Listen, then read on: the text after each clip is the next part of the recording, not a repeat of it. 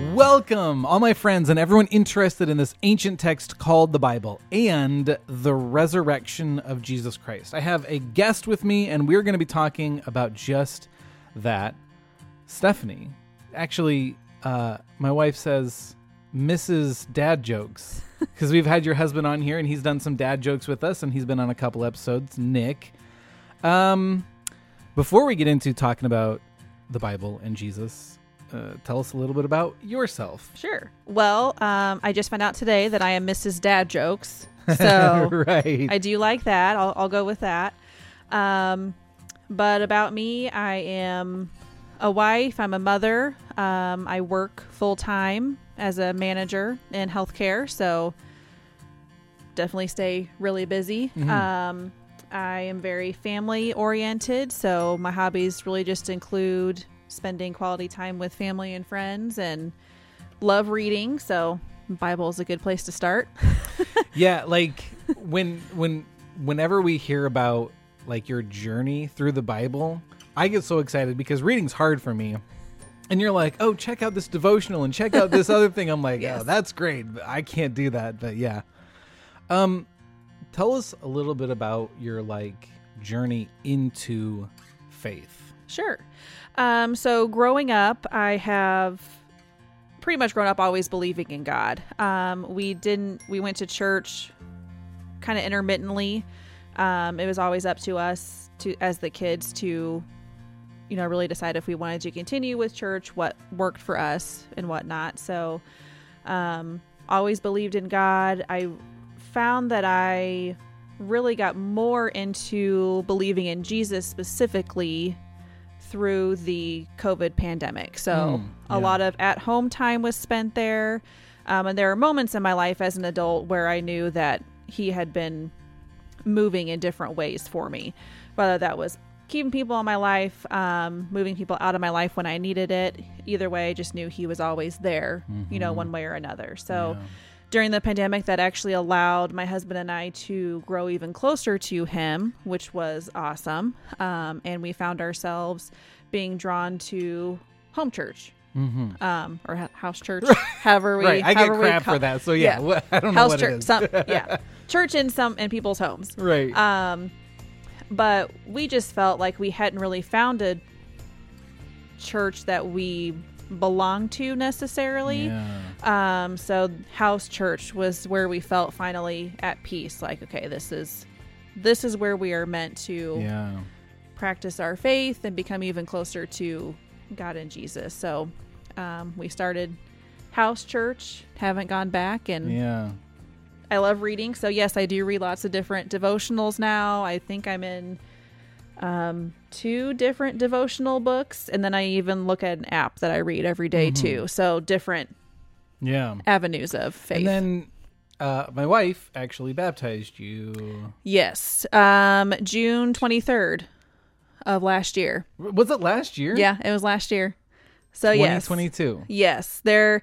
So during that time, there was a lot of heaviness that I felt, a lot of weight that I felt on my shoulders, and um, I think one of afternoons when you had just gone on a trip, you Mm. came back from a trip, and we're talking about baptism, Oh, and yeah. it was almost like a light bulb clicked on my head in my head where Mm. it was. This is what I need. This is exactly what I need right now. So yeah, cool. pretty soon after that um, got baptized by your amazing wife so She and she was on one episode, and so we call her Mrs. Dumb Christian. okay so mrs dumb christian baptized mrs dad jokes right?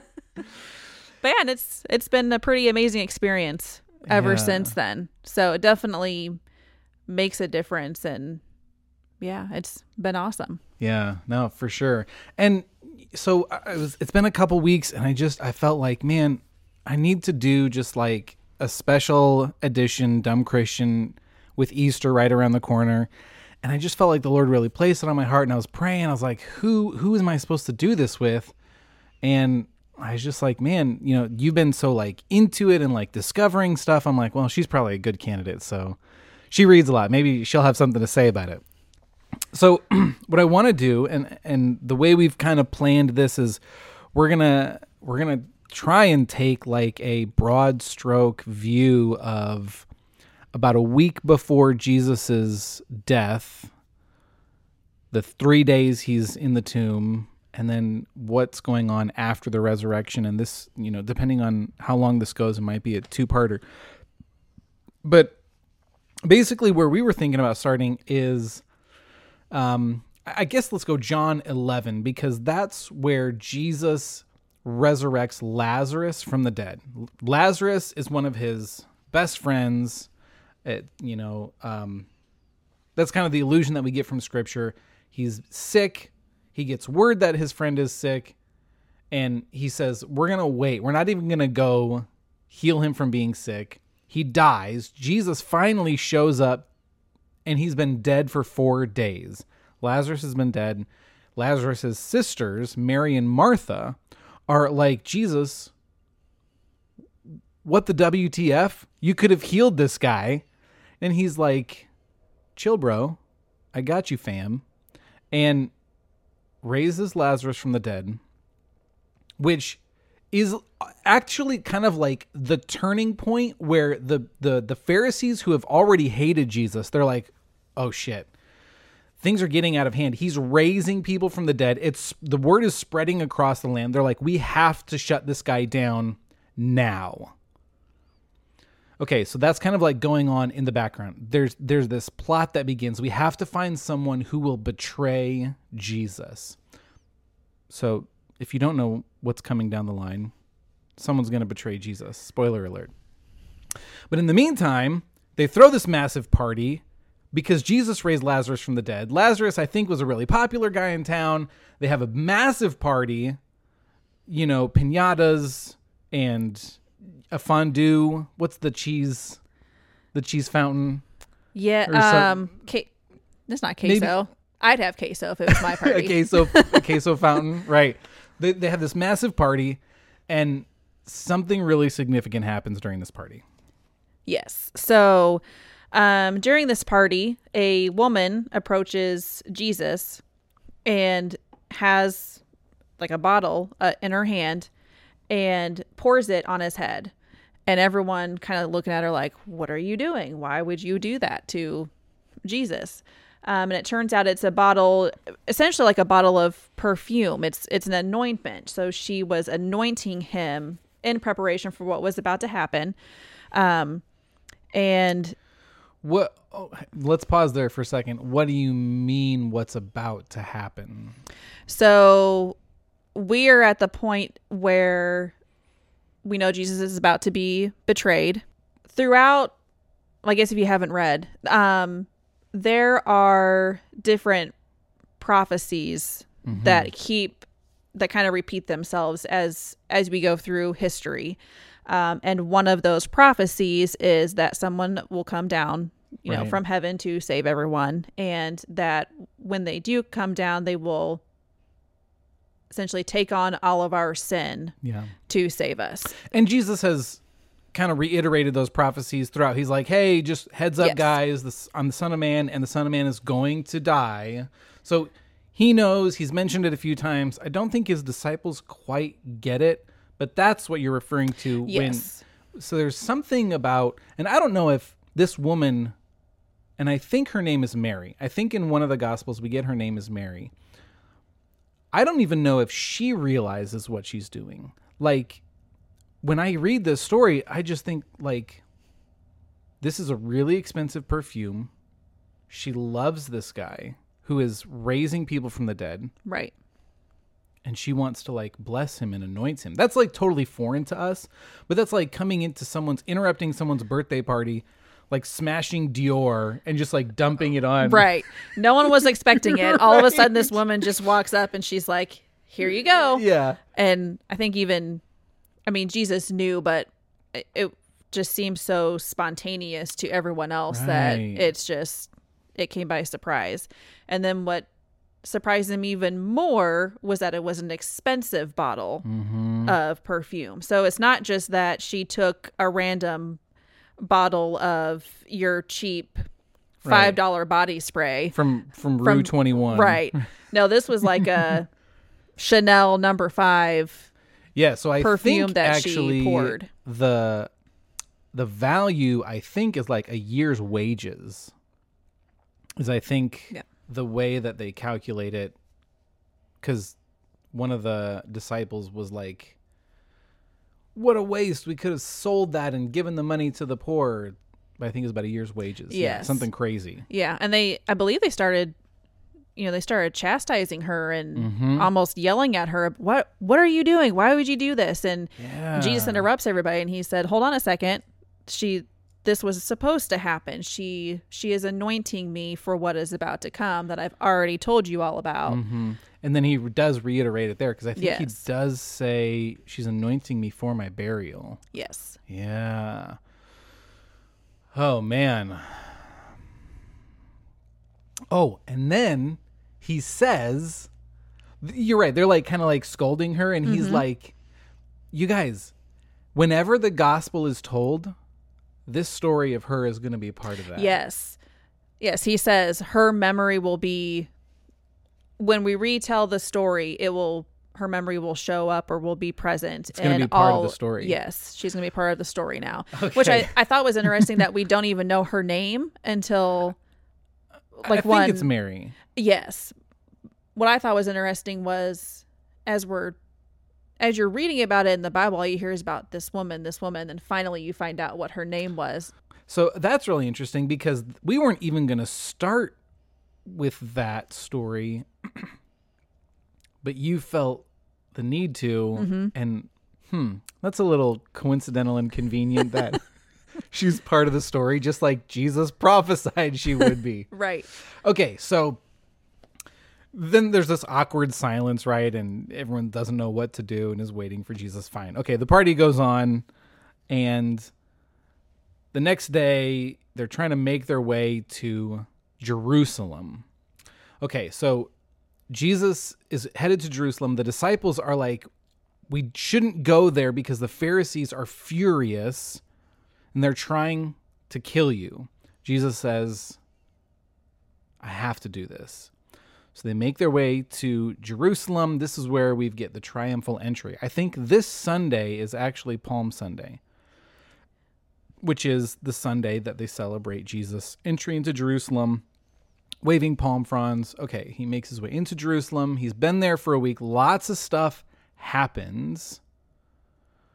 Um, and then it, we get to Thursday night, I think. Yeah, Thursday night is is when the Passover, the Jewish Passover starts. What I thought was interesting was the disciples were led there because Jesus said, "Hey, go look. You're going to w- go into town. You're going to look for someone carrying water. Mm-hmm. This person is going to lead you to the room that we're going to have our last supper." So it's not even it wasn't a designated like they didn't rent a, you know, a banquet hall by any means. It was just someone's home who they happened to have the perfect setting for what he wanted hmm. to accomplish. And so up to this point, he's already told the disciples multiple times what is going to happen and they still don't want to believe him. The the his death, you mean? His yes. Yeah. Yes. So then this supper I I think when they when this supper started, do they even realize that this is the last supper? Yeah, I mean, I can't imagine that they would, and and I, I, I can't help but wonder if maybe part of the reason why they didn't get it is because Jesus often spoke in parables. Yes. So maybe they're thinking like Jesus is being cryptic and like being weird, and they're like, I just don't get what he's saying. So yeah, I, no, I mean they have they got to have no clue Right. th- this is and i think according to the bible this is the third passover meal that they've had. So they've been with jesus for three years. This is the third passover meal that they're going to have with him. Yeah so they're just in some random like who is this guy? We don't even Right. know whose Yeah, house it's this a, it's a person they've never seen before who's like, "Here, have supper here." right. Hey water jug guy. Uh we're gonna have passover at your house and he's like okay Right. Yeah. Are you familiar with what like the Passover meal is and the holiday? I'd say not not very much. So like in Egypt, you know the the 10 plagues like the story of Yes. the Exodus. Mm-hmm. So the last plague is the death of the firstborn and and God says if you sacrifice a lamb and paint the blood over the doorpost, the angel of death will pass over your house and and protect you. So there's this like um protective sacrifice that needs to be made in order for God's wrath to be avoided. Okay, so that's the celebration. They're remembering how God did this, and that's the Jewish holiday. Jesus and his disciples are up there remembering God's salvation, his power, the protective sacrifice. And it's just like like beautiful picture of, of what's about to come. They're sitting there trying to enjoy this like celebratory meal celebrating God's salvation and his power. And Jesus washes their feet. Like I've heard, you know, I've seen the meme and I've heard it like, oh, Jesus washes Judas's feet. Spoiler alert, Judas is the one that betrays Right. Jesus. but here's like and I this is something that the Lord's kind of been like showing me is that God is a foot washer. Like I feel almost like blasphemous saying that, but Jesus was a servant and he wants us to also be servants. It's Yeah. not we are not here um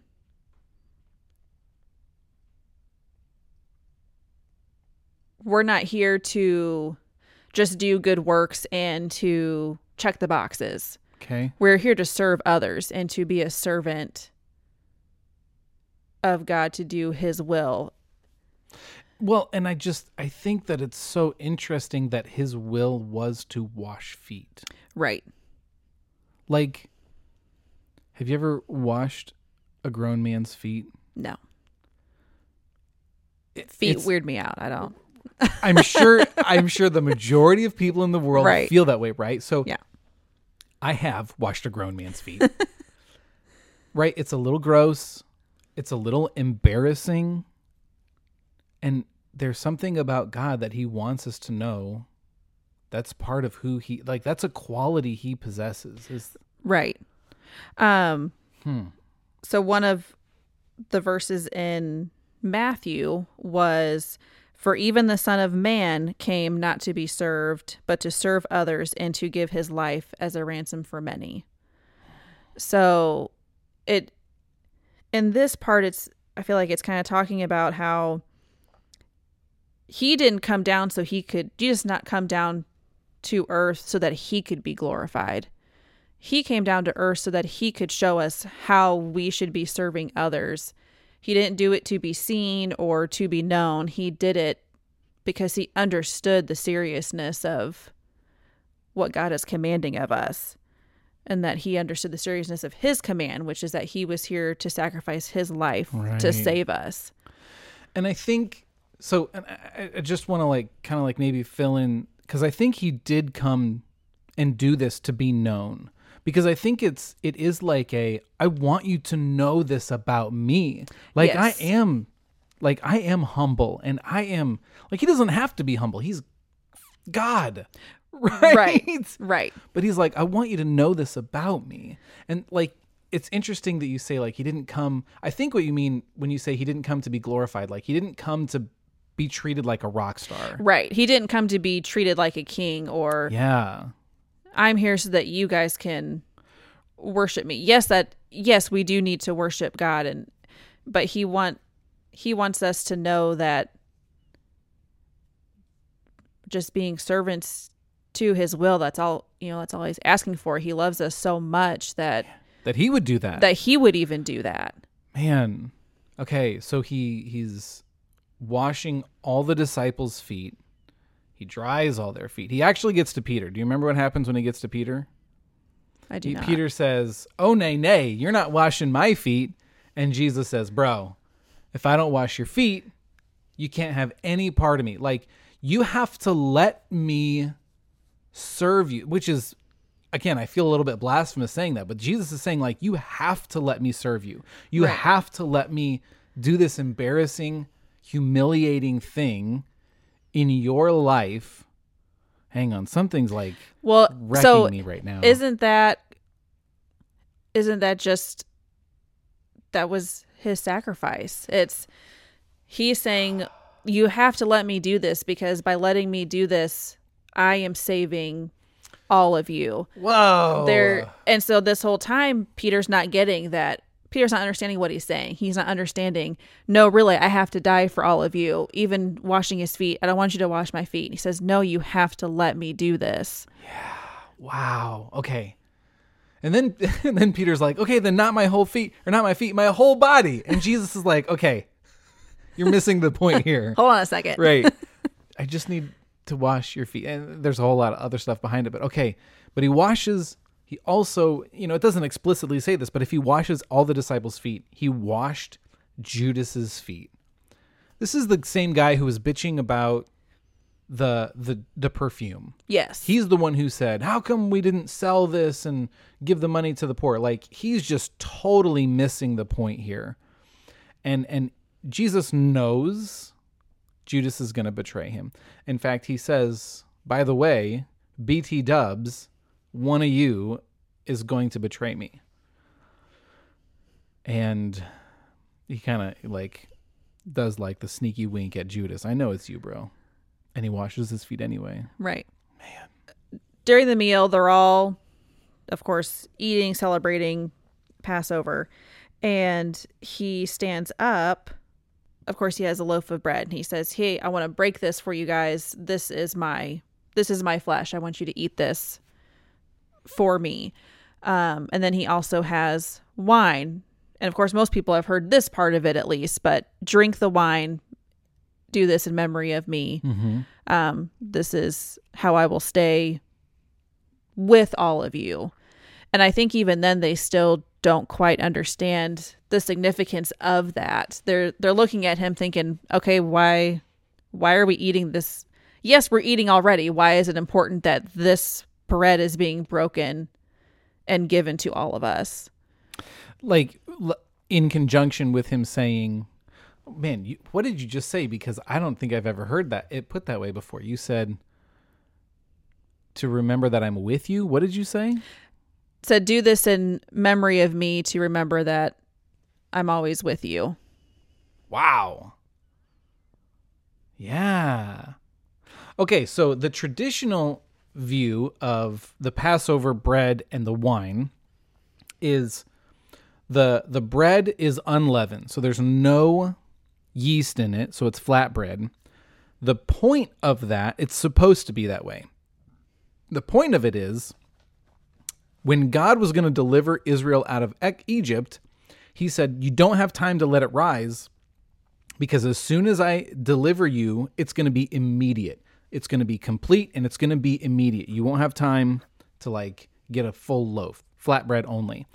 And and so there's this like connection with Jesus's body, what he's doing in the flesh is going to be as immediate and complete as the deliverance and salvation of the Israelites from Exodus. And the wine was symbolic of the lamb's blood, right? And so he's convert he's like taking these emblems and he's saying these things that you remember God's salvation and his deliverance from Egypt we're going to translate those into God's complete salvation of like eternal spiritual salvation. It's immediate, it's complete, and it's done through my blood. Eat this and drink this to remember me. And I, I love what you said to remember that I'm with you. after the last supper that is when he takes three i believe it's three of his disciples and asks them to come out with him to The Garden of The gar- Gethsemane. yes. So he actually takes all 11 to the garden, but then he takes three like a little bit more further. Further, Because this is, that's the part where Judas, that is like, oh, I know J- Jesus is going to take everybody to his secret little prayer garden. I'm going to go get the priests and lead them to his secret hiding spot. Yes. So that's when they kind of separate. Judas goes to the priests to betray Jesus. Jesus takes the other 11 mm-hmm. to like the campfire area. And then he takes Judas, not Judas, James, Peter. Peter, and, And- John. Yes. And he takes those three a little bit further to have like a little private prayer time. So then he takes the three there and he says, Okay, I want you guys to hang here. Mm-hmm. I am going to go off on my own to pray, Yep. but please stay on guard. So he's telling them to stay awake. I'm going to go off on my own and pray. Please stay awake and alert. So he goes off to pray on his own. And there are a couple, for me, there are a couple interesting things that happened here. He goes off to pray on his own and essentially comes, you know, he comes back once and they're all asleep. And he says, Come on, guys, why Yeah. you guys all fell asleep. Well, we're sorry, we're sorry, we'll stay awake this time. He's like, Okay. And he goes and prays for a second time. Comes back, they're asleep again. He's like, Seriously? You're gonna fall asleep? And they're like, I'm sorry, I'm sorry, I promise we'll stay awake. Goes and prays for a third time and then comes back and they're still asleep. Yeah. So there's three different times where he's come back to check on them, which I think I think is very intentional that he is checking to see if they are on guard. Why? Um I think because of the reason I want to say I think part of it is because of the reason that he was praying, which is the other interesting part for okay. me. Okay. So when he goes off to pray on his own, um, through Jesus' life, he prayed a lot on his own with God. That was his Yeah. time with him. These three times, though, knowing what he had to do and what he had to sacrifice to save us, he still went to God and said, Please, if there's any other way that we can save them that does not involve what I have to do, Mm-hmm. please tell me what it is. I will do something else Please, anything. which kind of showed his human side. He still doesn't, you know, he didn't want to suffer. He didn't want to. He was still not that he didn't want to, but he was very. He experienced the human side of suffering. Like, I I don't want to do this, but if you need me to, I will. And so he specifically says, "It will be your will Yeah. that I do this." Okay. I, I, I- I don't want to derail you, but you said a couple things that I'm like really interested in. Wow. Like, as you say this, honestly, for the first time, like I'm thinking about this, Jesus is saying, I don't want to go through this. If the Bible is correct and true, Jesus never sinned. Right? Right. So he has no idea. Like when I sin, I'm like, oh, damn it. I screwed up again. God, Right. I'm sorry. Right. Jesus has never had to feel that like disjointed relationship. He's always had a perfect relationship with the Father. He's about to experience the full consequence of everyone's sin throughout history Right. and he's never ever experienced even a hint of what sin does to your relationship with God. Right. And I can't imagine how overwhelming that feeling has to be knowing how how much suffering truly has to happen hmm. in order to save us all. And even as he's praying for that and saying, God, if there's any way that we can avoid this, please tell me. In that same sentence, he says, But I will do your will. Yeah. I, I- think if we go back to, you made an interesting comment again that I'd never thought about. He said to the three friends that he brought with him, he said, stay on guard. Mm-hmm. Like, even that is like, to me, shows, and maybe I'm misunderstanding what he's trying to say there, but he's like, I'm terrified of what's coming.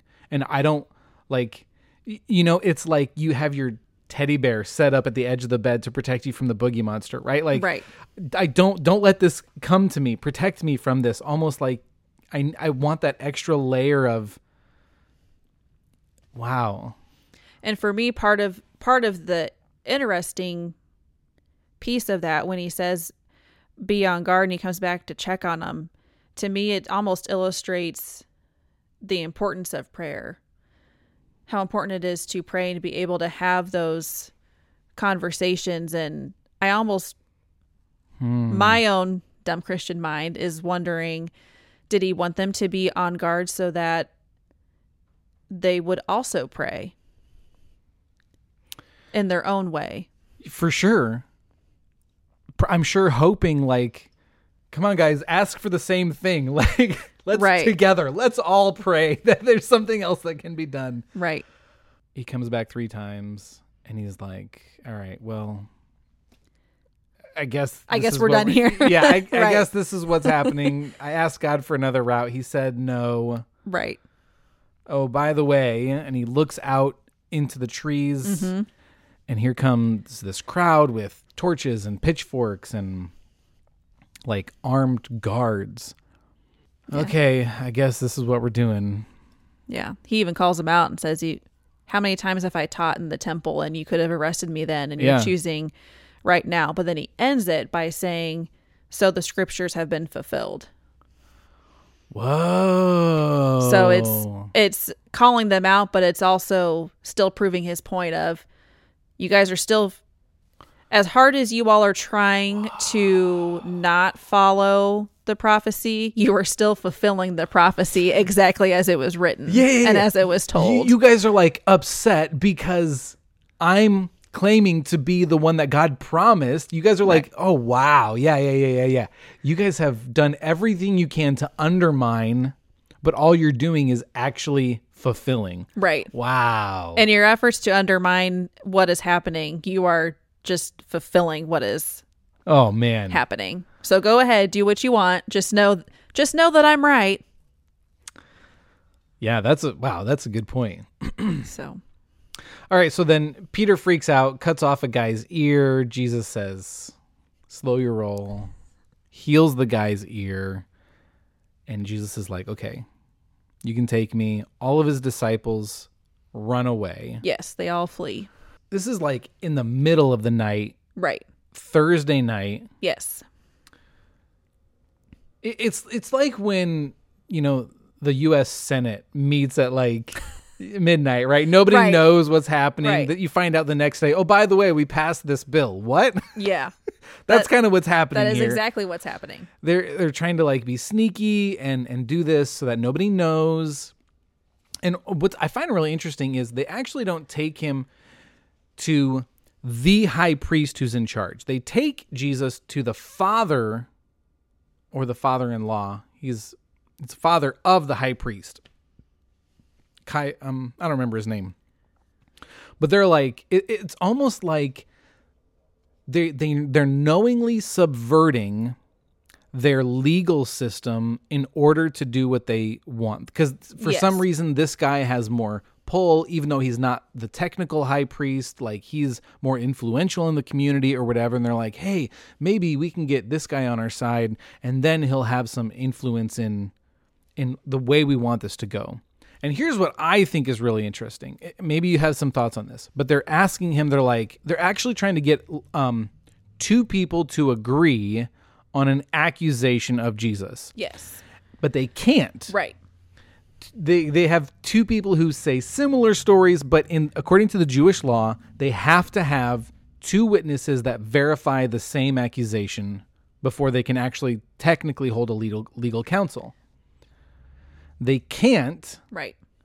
and so Jesus openly says, and he actually quotes Daniel and he says, mm-hmm. You're gonna I'm the son of man coming on the clouds. And that's a quote from Daniel where they are talking about God. And Jesus in that moment declares by quoting Daniel, I am God. So they can't do this. And Jesus is like, All right, we're running out of time here. If I don't help these guys along, th- this whole death thing isn't going to happen. They're not going to. So here, here's some like, here's a little boost to help you guys along. And I just think that's so amazing because he could have just remained silent and their their whole plan would Right. have been screwed up. Yeah. But he he said that specific statement, and that's when they said, "There you go. It, that's blasphemy." Yep. Now what are you going to do? Right.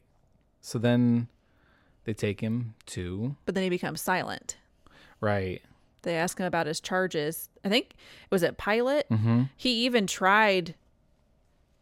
He even tried to let him defend himself. All these charges are against you. What are you going to say? So technically, according to the Jewish law, blasphemy is the death sentence. right. But they're under Roman rule, so they legally can't kill anybody without Roman approval. So they then have to take Jesus to Pilate, who is the Roman governor, and they say, Hey, Pilate, according to our law, he's supposed to die. Will you give us permission? And that's when Pilate's like, Yes. Yeah, interrogating him and stuff. Yes. And he's Pilate is almost trying to help him in whatever way he can, but Jesus remains silent the whole time.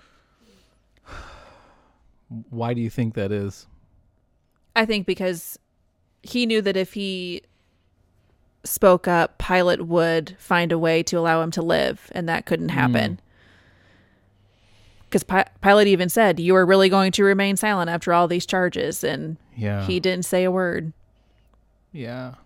They're tr- the crowd is trying to crucify Jesus. Right. and it's Jewish custom for Pilate to release a prisoner, and P- Pilate is trying to release Yes. Jesus. So I don't think Barabbas was going to be crucified, but Pilate picks Barabbas in hopes that they'll want to free Jesus because Instead, right. Barabbas is a real asshole. Right. Right. Yeah. And then isn't I believe that's the point where is it the high priest that go around and they get the crowd all riled up and no, we want Jesus to be we want Barabbas to be released. Jesus has to stay here. So and as Pilate is trying to convince them that Barabbas should be the one that stays,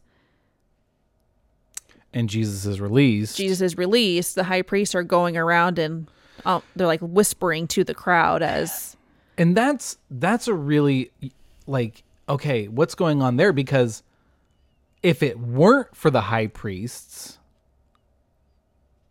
how and that just makes me think like how easy is it for like the people held in like religious high esteem how easy is it for them to like convince people oh no you should think about it this way you should definitely like and they're like okay i guess we should kill this guy Well, and especially, in, I believe in that time, you didn't question Mm-hmm. high priests, elders of the church. That was just not something that you did. If Yeah. if they said something, you agreed with it. Mm.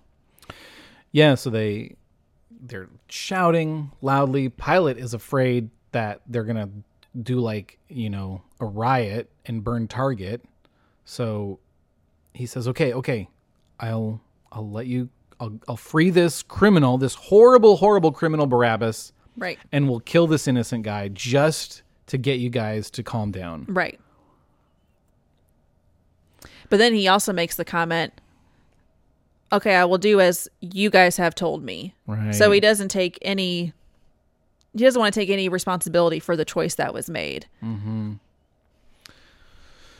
he has Jesus beaten to a pulp. Mm-hmm.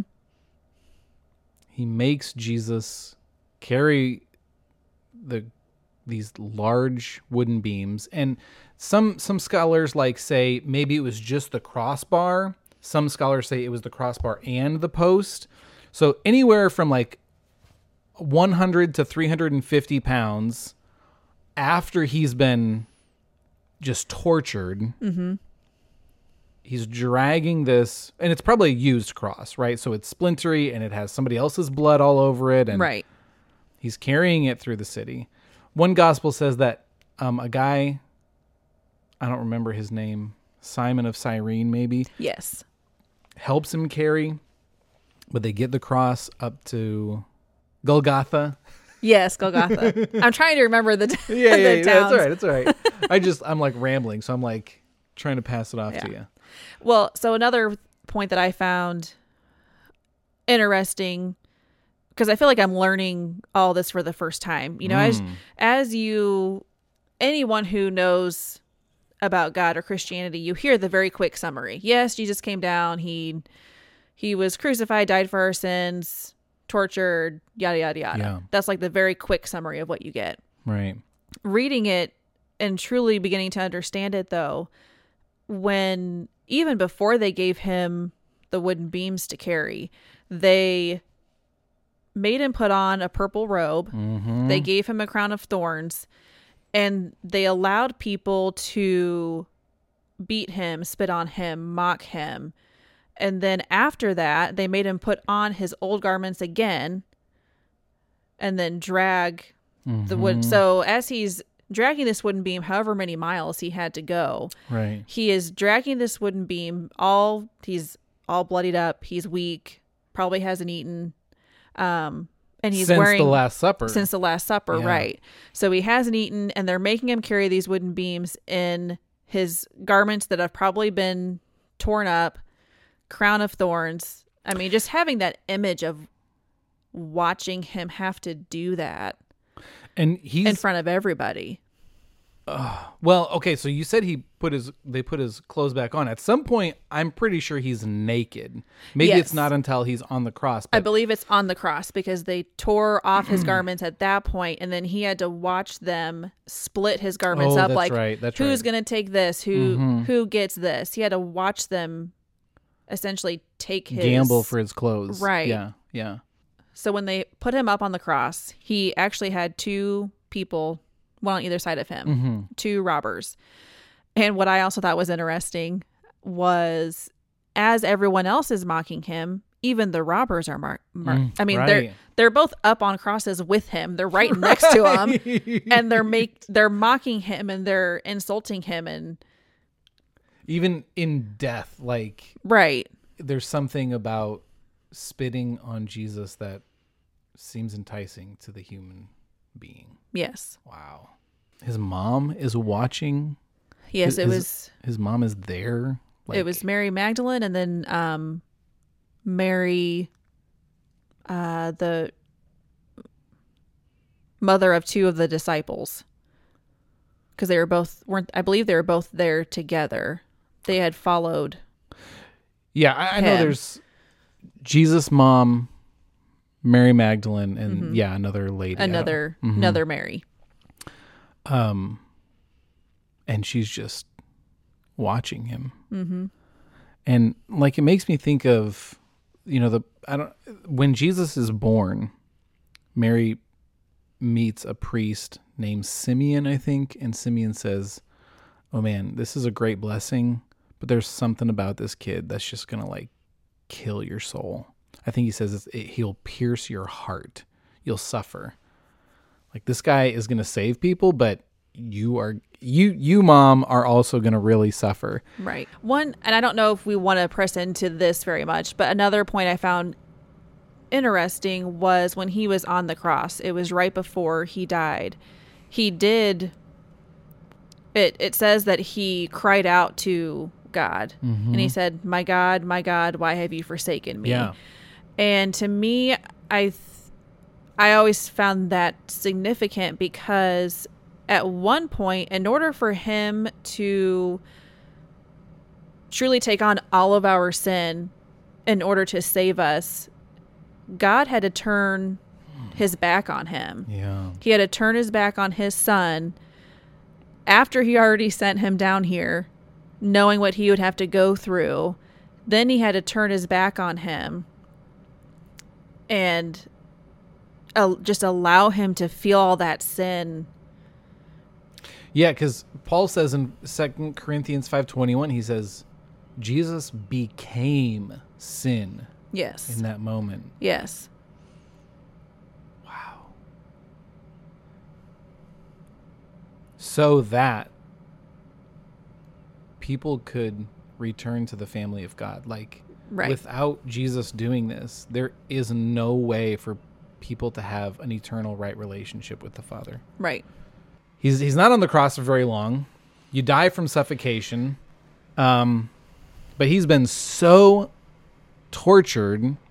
He doesn't have the strength to like hoist himself up, pull himself up on the nails to breathe because that's when hanging with your arms up actually compresses your lungs, so you have to pull up to release your lungs so you can breathe Right. and then he drop. He's just so exhausted. It doesn't take him very long to die. Oh, I, what I was going to say is when he's walking through the streets, Mm-hmm. it's like the sun is just starting to rise. Yes. Mm-hmm. Right. So it's been like all night. We're getting into Friday. He's hanging. He's nailed to a cross Friday, sometime Friday morning. I want to say they said it was at the sixth hour. I don't know what that means because it's not 6 a.m. I think they measure time by like how many hours the sun has been up. Oh, okay.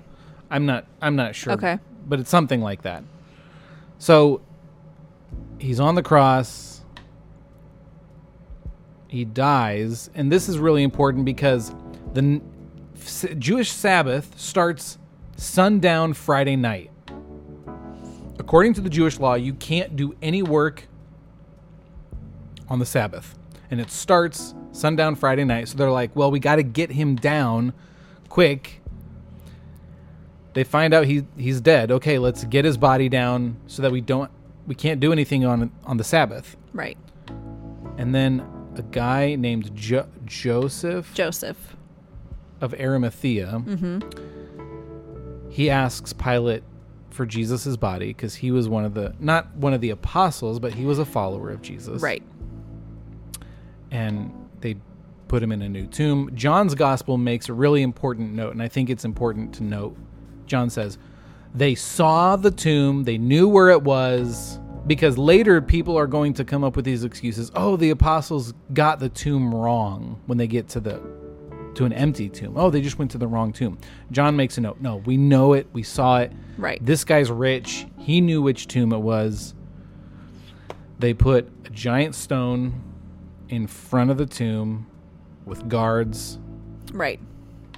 And they they do that because they wanted Jesus had already told them that in 3 days he would rise. He'd be risen. And so they sealed the tomb and had guards there because they wanted to make sure that that did not happen otherwise he would have been right this whole time. Well, they wanted yes, but they also wanted to make sure nobody like faked a resurrection. Right. Yeah. Right. Stole his body and claimed he raised from the dead. Yes. But he, the thing about this, like, that's it. Like, Jesus is dead. Yeah. He's not like, he didn't faint. He is dead. And his disciples who have been following him for three years have to go home and they have to eat because the Passover is a week long. So every night for a week, they're eating the Passover meal. They just ate the Passover meal with Jesus last night. All of this crazy shit happens. Now they go home and they have to eat the Passover meal again. And oh my gosh. And what you, wow, I just got chills because what you said was eat this bread and drink this wine to remember that I'm with you. Mm-hmm. Whoa. And like, can you imagine like what they're like? Right. I, I'm not hungry. And they just keep having these flashbacks to when he broke the bread. Eat this, do this in remembrance of me. And they're like, oh man. I can't imagine what that was like that night. Right.